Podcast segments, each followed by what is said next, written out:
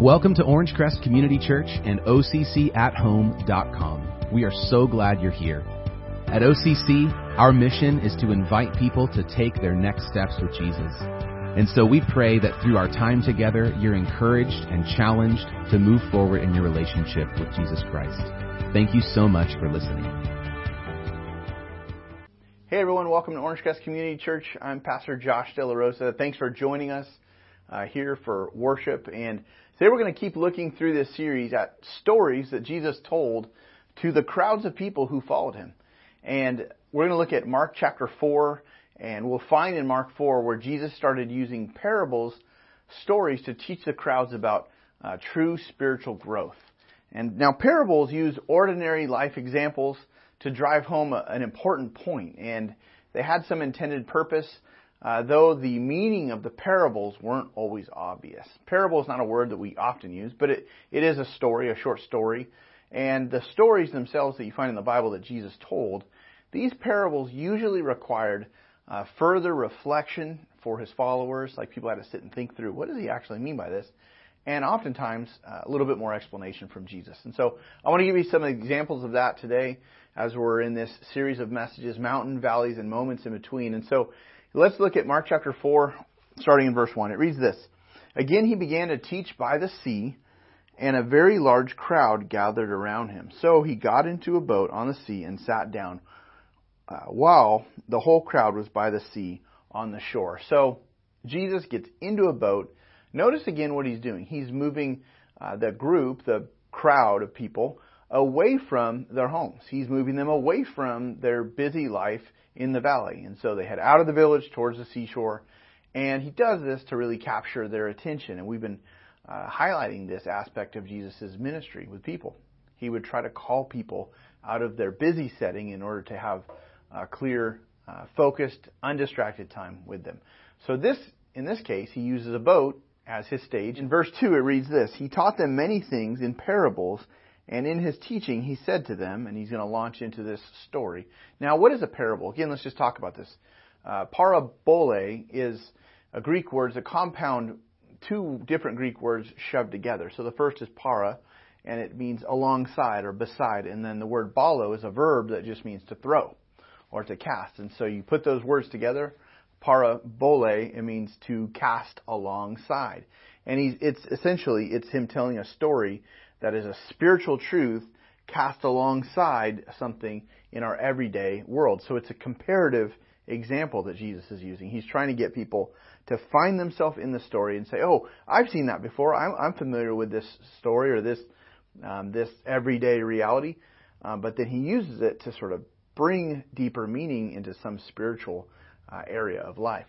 So Jesus, this was one of his main ways he would teach the crowds. Oftentimes, he used parables uh, usually, these parables would leave uh, the crowd with some questions. So, Mark 3, let's launch in. It reads Listen, consider the sower who went out to sow.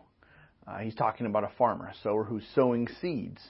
And so this is the idea of casting seeds. You see this image there with the farmer who's throwing his seed out into the field. Verse 4 As he sowed, some seed fell along the path and the birds came and devoured it. So, with the farmer who's sowing seed, uh, some of the seeds don't make it into the good soil. They don't make it into the prepared soil. Some of them just make it on the path, so they, they fall on the path. I've seen this a lot of times. Uh, whether it's me trying to seed my garden, um, seed my uh, lawn, or even just fertilize and strengthen what whatever is there. Sometimes what I'm trying to cast out there to cause to grow, it doesn't quite penetrate the area where I intended to hit the target. And some of it just lands on the sidewalk. Some of it lands in the dirt beside the good ground. And it may seem like no big deal, but it's extremely frustrating if you're trying to plant something and you actually experience the birds coming and eating what you've just tried to plant. Uh, and I'm sure some of you have experienced that. Many times I'm sitting inside of my house having recently uh, seeded my lawn or garden, and I'm watching these birds in a flock coming and just enjoying their their breakfast on my lawn. And I'm somehow fattening up all the birds in our town as I'm trying to, to cause ours to grow.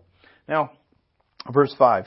Other seed fell on rocky ground where it didn't have much soil, and it grew up quickly since the soil wasn't deep. And so you have this picture where the farmer is throwing seed and it lands, some of the seeds land in really, really rocky soil.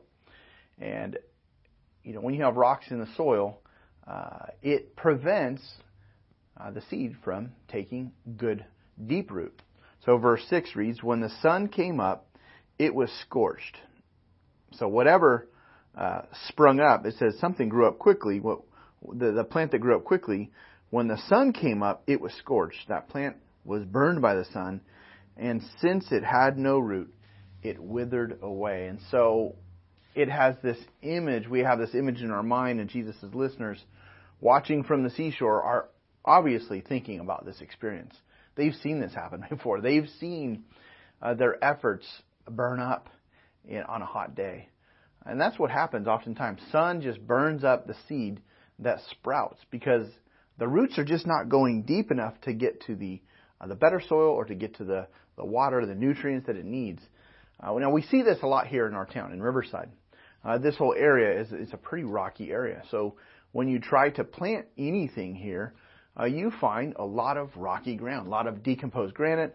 Uh, you have to sort of break that up and clear it out in order to uh, have better soil. A lot of people they dig out the decomposed granite and they bring in better dirt, better soil. Otherwise, this is your experience planting flowers, trees, plants. You just have this same uh, reality of the parable in your backyard. Verse 7. Then he, and he tells them this Other seed fell among thorns, so the farmer cast some other seed that fell in the thorns, and the thorns came up and choked it, and it didn't produce fruit. So the thorny soil uh, chokes out the grow, growth of, of the seed. Whatever sprung up, uh, it's overwhelmed by this these thorns, which, as you think about weeds and thorns, they spread rapidly. Uh, we have a, a really stubborn blackberry bush beside our house, and I remember when we first moved into our house uh, 12 years ago, 13 years ago even, our neighbor said, "Oh, we've got this great blackberry bush," and he said, "It's it's great because it's it's thornless." and and I don't know what happened. Somehow it mutated because for years and years now it's had thorns, and I can't kill the thing. It it will not die. I have tried and tried and tried. I go out there with shears. I go out there with a hoe. I go out there with a hula hoe. I go out there with a pickaxe, and we we clear it out and we plant different things in that spot. My wife, for example, planted a hydrangea where the blackberry bush was and before we know it, we turn around and the blackberry bush has grown again and has started uh, overtaking anything else that is there. And we that bush just won't die, and it just keeps crawling out and basically uh, choking out the growth of anything that we would want there. Verse 8 reads, Still other seed fell on good ground, and it grew up. Okay, now this is what you want if you're the farmer. You want the seed to hit the good ground to actually grow up, and it says producing fruit that increased 30, 60, and 100 times. That's good growth. So on the good soil, and again, these people are hearing this story. Jesus is just sharing a very much everyday example that they're familiar with. Uh, they they've probably had this experience before, where they've seen the seed just grow and grow and grow and produce these giant, you know, uh, bountiful harvests. You know, they've got their wheat and they've got they've got what they're wanting. They're experiencing the harvest and the, the enjoyment of harvest time. This image is in their mind. And then it says this. Then he said, "Let anyone who has ear, ears to hear listen." Now this verse calls for the hearers to evaluate their own response. He's saying, "Hey, listen up. What what do you think the point of this parable is? Anyone who has ears to hear, let him listen. Let them hear and listen." What do you mean by this parable, Jesus? I mean, if you're th- sitting there listening, you're probably beginning to wonder. He's just described uh, a pretty normal reality. We're all farmers. We've seen this happen. What's the point? And and that's the end of the story. He leaves them with uh, probably some questions like, "What are we supposed to do with that?" Now, most in the crowd they knew this. They knew this reality. They were farmers. They lived off their land. Uh, they knew these farming principles, but Jesus was aiming at something much, much deeper than just farming and fruit. So let's keep reading. Verse 10. When he was alone, those around him with the twelve asked him about the parables. Now, these are his disciples. So, on the boat, he's speaking to the crowd. Every, you know, in the crowd was his followers, his disciples were there. Uh, even his apostles, those that he selected, they were there. But but in the crowd, there's all sorts of people that are just sort of curious, onlookers, listeners. At this point in verse 10, he's now alone with just his disciples, those who really followed him a little further, who, who followed him more closely. And look at what it reads. They asked him about the parables. In verse 11, he answered them with this The secret of the kingdom of God has been given to you, but to those outside, everything comes in parables. so, this is part of his teaching uh, pattern.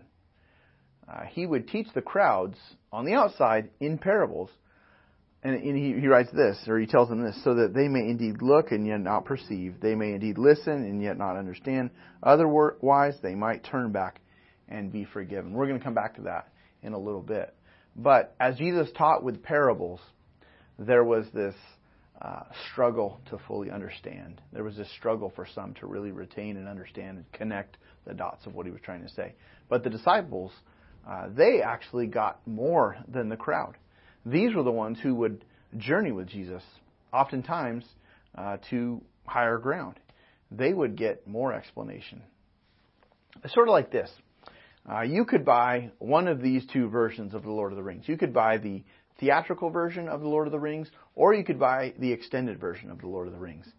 Uh, that's a tough decision. The extended version is, is, is much more expensive, and generally there's a much greater time commitment to watch the extended version. But on the extended version, here's what you get. You get like the director's cut. You get Peter Jackson with all of his behind the scenes thinking and details and explanation. Well, the disciples, they got sort of that extended version. They got to know the meaning behind the parable. They got to uh, understand the director's comments. They, they got to really uh, drill down deeper as Jesus explained to them and disclosed more of himself, his strategy, his thinking to the disciples. They're getting the deep spiritual realities. So take a look at Jesus' explanation for those disciples who took the extra time with him. Verse 13 reads, Then he said to them, Don't you understand this parable? How then will you understand all of the parables? And he goes into his explanation. The sower sows the word. Some are like the word sown on the path. So this is a parable about people. This is a parable about how people respond to God's Word and the message of the good news of Jesus. So people are the soil, different types of soil that Jesus is describing. And the seed is the Word of God. It's the message of the good news of Jesus. And so he begins to explain the seed first, the seed that's sown onto the path. It doesn't make it into the good soil. Some of it just lands on the path, on the sidewalk. It says this When they hear, immediately Satan comes and takes away the word sown in them. So there are some who hear God's word, they hear it taught. Maybe this is where you're at. You come to church or you've been to church maybe many times, but the message, the good news of Jesus, God's word, it doesn't break through. It sort of stays on the surface of your mind uh, for a brief time, and very quickly, what you hear gets snatched away and there's just not a breakthrough into your heart and really a wrestling in your heart and your mind. And so that is the first uh, point Jesus is making about the, the seed that was sown on the path. Now, if you knew, if you know Christ personally, this was actually where you were before responding to Jesus personally. Your heart was hard. Uh, it wasn't soft soil. It wasn't good soil. Your heart was hard. Nothing could really penetrate it. And maybe actually, this might even be where you're at right now. You might be watching this and you might think, you know, one moment I, I kind of hear God's word, or I think I might be hearing God's voice, or I'm, I might make a brief, uh, I might take in something briefly from God's word, uh, at church. But then the next moment, it's totally snatched away and it's gone. I don't even remember what he said. I don't remember what I, I thought I heard. I, I, I can hardly remember the details of the story. It's almost like the message wasn't even delivered. And what, what Jesus is saying is the enemy, Satan, he works to snatch the seed from people's mind so that nothing will break through. They won't, they won't have any spiritual breakthrough. It's almost like there's a spiritual blindness that exists for some people because the enemy prevents people from hearing, understanding, and responding to God's word. So that's his explanation of the first uh, example in the in the story of of this farmer sowing a seed. Now, then he explains the next part of the parable. In verse 16, it reads, And others are like seed, so others, meaning other people. This is a different grouping of people. And others are like seed sown on rocky ground. When they hear the word immediately, they receive it with joy. There's, there's this, for some people, a very strong emotional response. It's like the seed, it just sprouts up really quickly. Sometimes people come to church and they, they are so excited to be here. They're so excited to be watching, to be listening, to be sort of receiving God's word. It's so refreshing and it's, it's life giving, and there's this almost immediate response and joy. They receive it with joy. But, verse 17, but they have no root. It's because of the rocks, Jesus says. The rocks, the roots are, are too shallow. So that, that soil that is full of rocks, whether it's, you know, you know, boulder size, bowling ball size rocks or, or just good chunks of rock or decomposed granite, whatever it is, if it's rocky ground, the seed cannot penetrate through. Uh, the roots become way too shallow, way too flimsy, and it says, Jesus says, they are short lived. They have no root, they're short lived. And it says, when distress or persecution comes, because of the word, they immediately fall away. So uh, the pressure of life causes uh, the seed and whatever sprouts up to to basically not make it. It's it's in a sense it's here today, gone tomorrow. Now, the, I think what one of the things we can understand from this is uh, for a lot of people, and maybe again you might think, man, this might even be where I'm at a lot of people would say the big rocks are already sort of set in place in my life. There's just no room for yielding my life to Jesus Christ and His Lordship. There's no room for His Word in my life because I've got these big giant rocks. So for some, it's sort of like in a person's life, the big rocks are already set in place. If, if a person is like the soil, some people just have so much in their life already. There's no room for anything else. There's there's these big rocks, these big commitments of time, these big focuses. There's just no room for yielding to Jesus Christ and His Lordship. And for some, I, I've seen it to where Jesus always just remains this little tiny portion uh, of a person's life and thinking. Just a little slice of their life is, is sort of given to God, but Everything else is already spoken for, spoken for. And Jesus just doesn't become the core, sort of dominating priority of a person. Maybe today, maybe you see yourself in that example. And here's a question for you. Is there anything at all preventing God's Word or a relationship with Christ from really taking root? Can you think of anything? Maybe when you look at your schedule, as you see that question, maybe you look at your schedule and you think, yeah, there's just, there's just no room uh, with what I've already said yes to, uh, I place some pretty significant rocks in my time schedule, and the spiritual roots and formation just can't happen. The roots aren't getting any deeper. They can't break through the rocks of my time schedule. Or it could be that those big giant rocks symbolize other philosophies. Maybe it's that these other philosophies from the world are just not compatible with the message of Jesus and with what I learned from, from the Bible. And so you might say that maybe your mind is already committed to some other philosophies, and so there's really no space available uh, in your heart and mind for Jesus or the Word of God to really take root. Now, some people commit to Christ when they're children and teens. Maybe that was when you first chose to become a Christ follower. I know some of you you did. Those are exciting years when you're a kid. But here's what you need to be aware of over the years, those roots need to get deeper and deeper and deeper before the big rocks of, of adulthood get wedged in and crowd out a life. And maybe that's your story. Maybe that's where you're at. Uh, I, I've dug around in the dirt of my backyard uh, in order to prepare to plant, and I've been so surprised what I found in the dirt. Sometimes I find those big rocks, and I'm glad I dug to pull that out of there. Sometimes I found toys from my children. Some of the times I found trash, and I'm like, how did this get in here? The question is probably worth wrestling with. What is preventing me from really experiencing true spiritual growth? It's important to wrestle through this alone and then with some people in your in your small group maybe maybe with a trusted friend now let's look at the next part of jesus' parable verse 18 reads others now again different group of people are like seed sown among thorns these are the one, ones who hear the word but the worries of this age the deceitfulness of wealth and the desires for other things enter in and choke the word and it becomes unfruitful now jot this down. Beware of the three W's worries, wealth, and want. These areas will choke out growth. This, for me, describes what I think I've seen most prevent people from living a fruitful life. The three W's worries, wealth, and want. Sometimes for me personally, worry has just eaten me up. I can get really anxious about some area that is out of my control, and it starts eating up my time, my focus, my energy, my productivity, my hours, my money. It can just choke me out.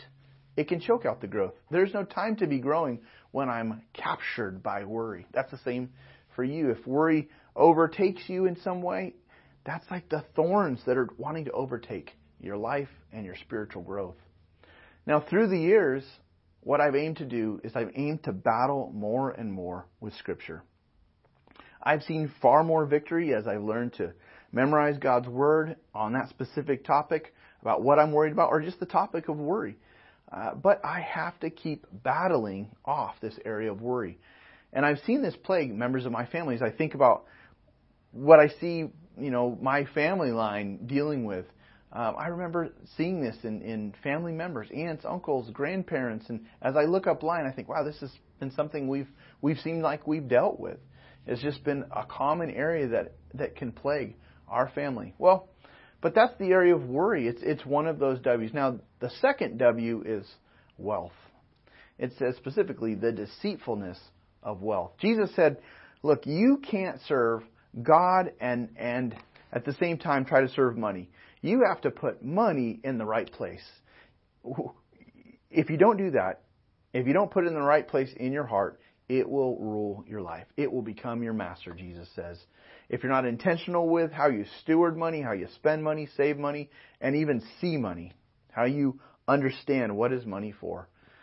The deceitfulness piece here is this. We think that money is going to give us security. We think it's going to uh, give us peace and stabilize our life. We think it will solve all of our problems. We think it will sort of provide a shelter over our head.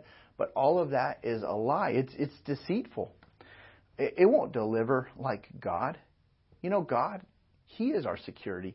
He's our shelter. He's fully reliable. Money and wealth, they have to be put in check or they'll choke out your growth. Now, that's a real powerful point of Jesus' parable here. And again, he gives this insight to his disciples. For those crowds who were on the seashore, they didn't get this insight. They didn't journey more closely with Jesus. And that's, again, one of the benefits of walking with Jesus. Now, here's the third W in that parable. The third W is want. He, specifically says the desire for other things. So you've got worries, you've got wealth, and you've got want. Want is it's it's the things that you don't have but others do. Or you see them advertised, or your eyes just keep roaming and scanning for all these other things. And a handful of words can be used here to describe this desire, covet, lust. It, it's why most of us know uh, Mick Jagger and the Rolling Stones. Usually on every top 10 rock songs list is the song, I Can't Get No Satisfaction. And like they say, we try and we try and we try, but once desire takes hold, once, once want starts spreading in our life like a thorn, like a weed, it can dominate all of our attention. And don't think that these three W's can't touch you because, oh, you're in church or, or because you've become a Christ follower. No. These are thorns.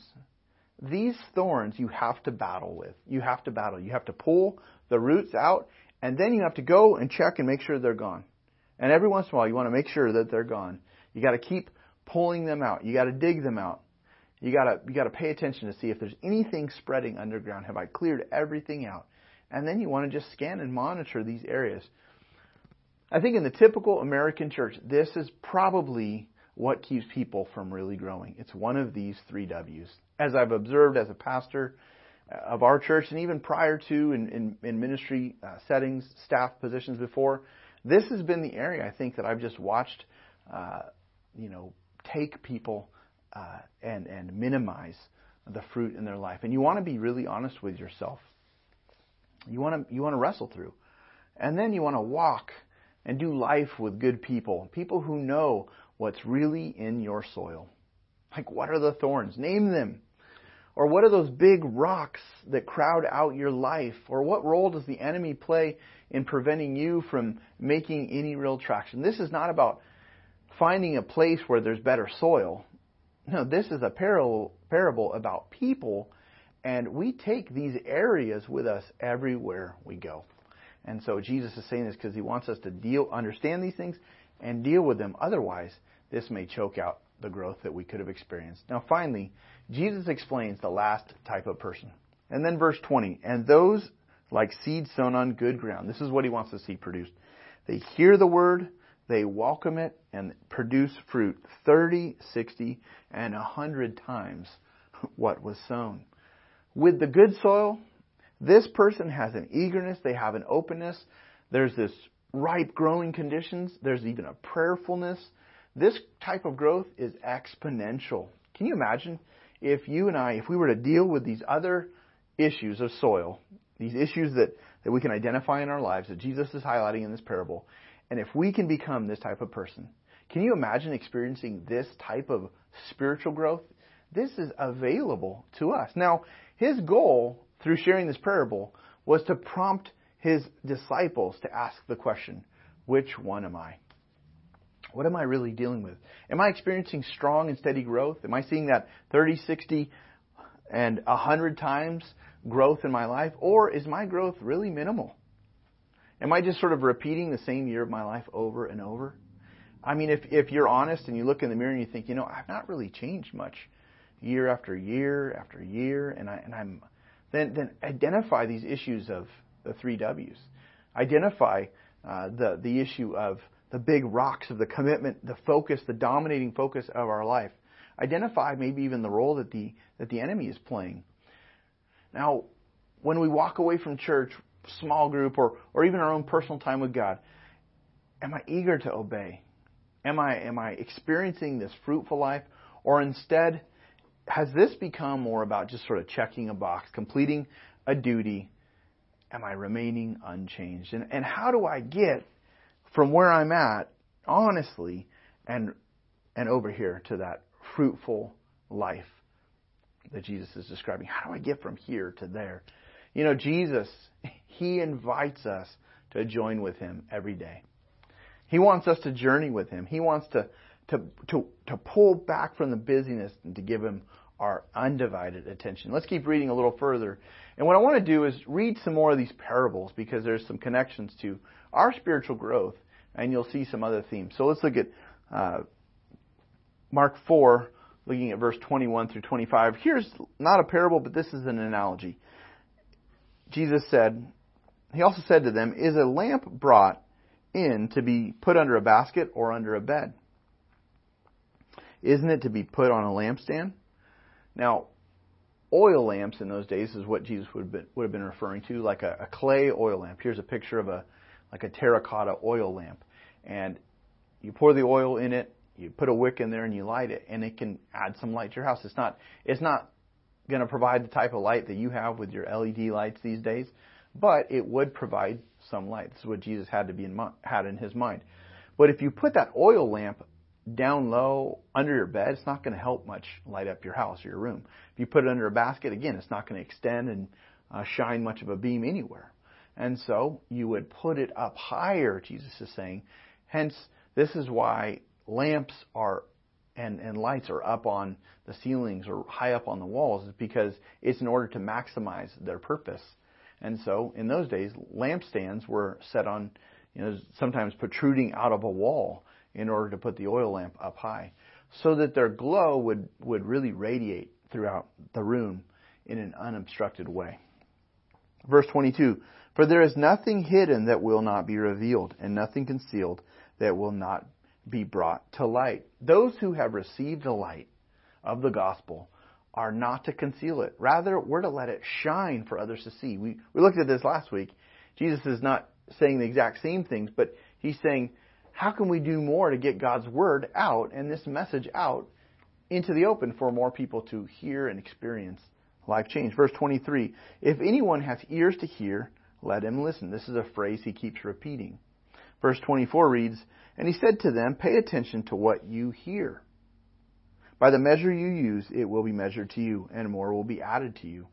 For whoever has, more will be given to him. And whoever does not have, even what he has, will be taken away from him. So Jesus is now saying, do something with what you've been given. Do something with the light you have. If you've received the light, put it up high. Do something with that light. You'll be measured, he, he, he tells them, you'll be measured and tested by the light you've been given. God shines light into your life, you begin to make connections. He wants you to do something with that. The more you take in and begin to understand, well, Jesus says the more accountable you are to respond and to do something with it. And the more you've been handed and take seriously, the more God pours into your life. The more you obey Him and do something with it, the more He, he teaches you, the more lights He turns on, and really the more growth you experience. And so this is a this is a call that once you start clearing, I, I think this is a connection to the parable of the sower. He, he's definitely sharing a connected idea. Once you start experiencing growth in you, your your life. You start clearing the thorns, the rocks, praying against the uh, the way that the enemy works, and, and just asking God to to grow you like that good soil. Uh, then He wants you to start doing more and more with that. And the more you do, uh, the more fruitful you can become because God pours more insights into your life. Now, the flip side is also true. For those who do little or nothing with what they've been given, the further and further we can stumble into confusion and darkness. That's what he's saying when he when he tells them, whoever doesn't have even what he has will be taken away from him. So we want to do something with the light we've been given. Use the light that you've been given. Now he continues on with another parable. Look at verse 26. The kingdom of God is like this, he said. A man scatters seed on the ground. This sounds familiar but it goes a little different direction. He sleeps and rises night and day. The seed sprouts and grows, although he doesn't know how. The soil produces a crop by itself. First the blade, then the head, then the full grain on the head. As soon as the crop is ready, he sends for the sickle because the harvest has come. Now, what is he saying there? This is another really interesting farming parable. Essentially, there is power in the seed of God's word when it's planted. So he's saying, look, be faithful to get God's word into your life regularly. There's power in God's Word. Be faithful to get more of it into your heart, your mind, to wrestle through it, to understand it. Be ready to receive it. Pray and ask God, God, please grow your Word in my heart. Help me to make connections. Uh, don't doubt the power of God and His Word. What he's saying is the farmer plants his seed, but he doesn't have the power over how it all grows. There is a part where we, as we looked at in the parable of the sower, we do our part to clear out rocks and thorns. But there's tremendous power just in God's Word. So get it into your life. And what I would say is arrive to worship or your personal time with God eager. Be, be prayerful. Be open to hear from God because there's power in the Word. Be expectant in your spiritual life. Expect that God is going to speak to you and anticipate that more growth is coming because there's power in His words and what they can do in your life. Now, with that in mind, he, here's another parable, verse 30. And he said, With what can we compare the kingdom of God? Or what parable can we use to describe it? Now, this is slightly different. It's not a parable about a person, but about the kingdom of God. He says, It's like a mustard seed that when sown upon the soil is the smallest of all the seeds on the ground. And essentially, this is the kingdom begins to expand, but it starts really small. Verse 32 When, when sown, it comes up and grows taller than all the garden plants and produces large branches so that the birds of the sky can nest in its shade. Now, this parable about the mustard seed, you got to sit and think about it, but it reminds us of a few things. One is, it reminds us of what God can do even through small beginnings. The mustard seed, as you can imagine, is tiny, but it can grow into a huge bush. This was a small, small seed. You can see it here in this picture.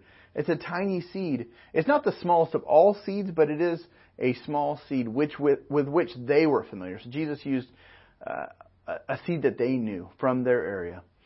Fully grown, though, these plants become bushes. They become bushes up to 15 feet tall with huge branches stretching out wide. Now, this message that began in a small, obscure village in the Middle East has stretched across the globe and just keeps growing and expanding.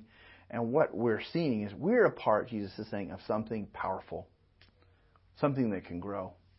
And that really energizes me. That's motivating for churches to get started, for people to become Christians and share their faith. That's motivating to see, wow, small things can make a huge difference. So as we wrap up, here's some final application points. Take the extra time this week to understand His words fully. Uh, that was what we saw. Jesus, He would gather this, this group of disciples around Him. They would be able to ask Him about the parables, and they got more understanding than the crowds. Second thing, pray and ask God to speak to you specifically. You see, Jesus told his disciples, the secrets of the kingdom are given to you.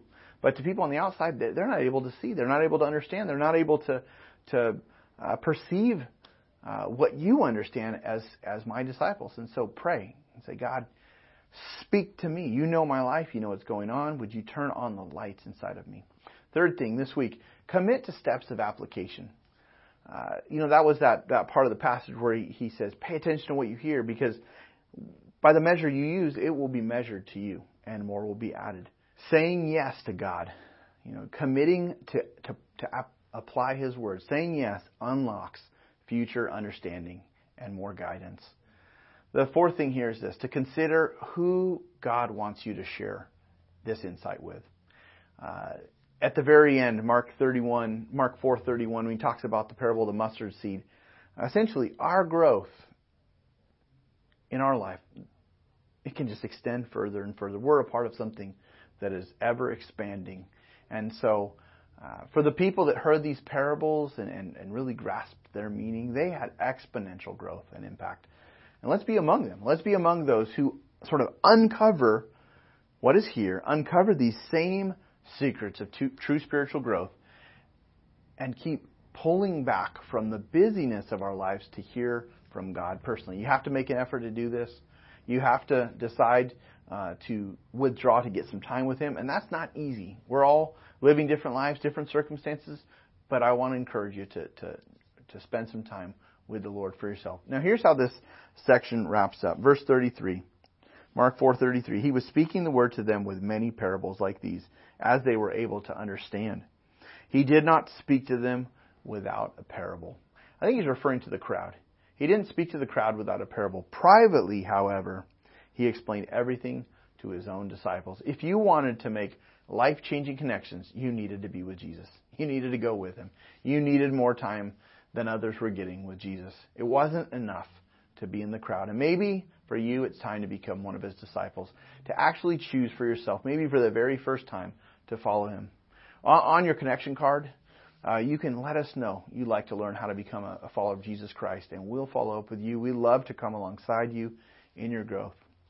Uh, there's a couple next steps I want to suggest. The first one is this: is to identify if any of the three W's are choking out your spiritual growth. Which of those do you identify with? Is there anything that maybe is, is spreading in your life and that is um, preventing uh, the, that, that fruitful life? Worry, wealth, want. Second thing here as a next step is plan a time this week to read, to reflect, and to respond to these parables. I've, I've selected a few parables for you to check out, and I would just encourage you to read them a few times. Remember, you got to sit with Jesus. You've got to get more explanation. You, you, you've got to have that extended time with Him, like that extended version DVD. It's not going to just be right on the surface. So what I would encourage you is read these a few times and sit and pray. Read it again and say, God, speak to me. What are you saying?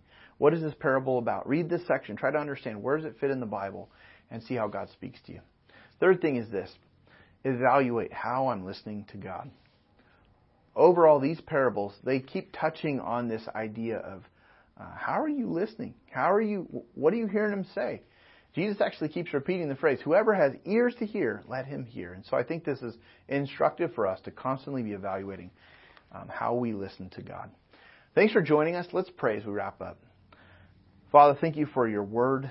Uh, thank you for uh, the tool of a parable. It sort of forces us uh, to slow down and to think, to engage our mind, uh, to engage with you in prayer, to listen, uh, to be open to uh, what you're saying through your Spirit to us for our real lives. I pray for each person that's watching. Um, I know that there's some uh, there's some meanings, some intended meanings in the Bible that uh, you want to bring to life to us, Lord. So I pray that we would carve out the time um, and I pray that you'd protect the time, Lord. I pray against the enemy's attempts to snatch away your word from uh, taking root. I pray uh, that you would help us to identify any of these big rocks that are blocking uh, your word from uh, getting deeper and deeper, or any of these three W's worry, wealth, and want, Lord. If there's anything like that choking out the growth, Lord, please, we ask you to show us these things so we could be fruitful uh, for you. And we thank you for our time together. In Jesus' name, amen. Thank you again for joining us today. We pray you were encouraged by the message and equipped to take your next step with Jesus. Visit us online at occathome.com to learn more about how to connect with us. And join us again next week for another Orange Crest Community Church podcast. Have a great day.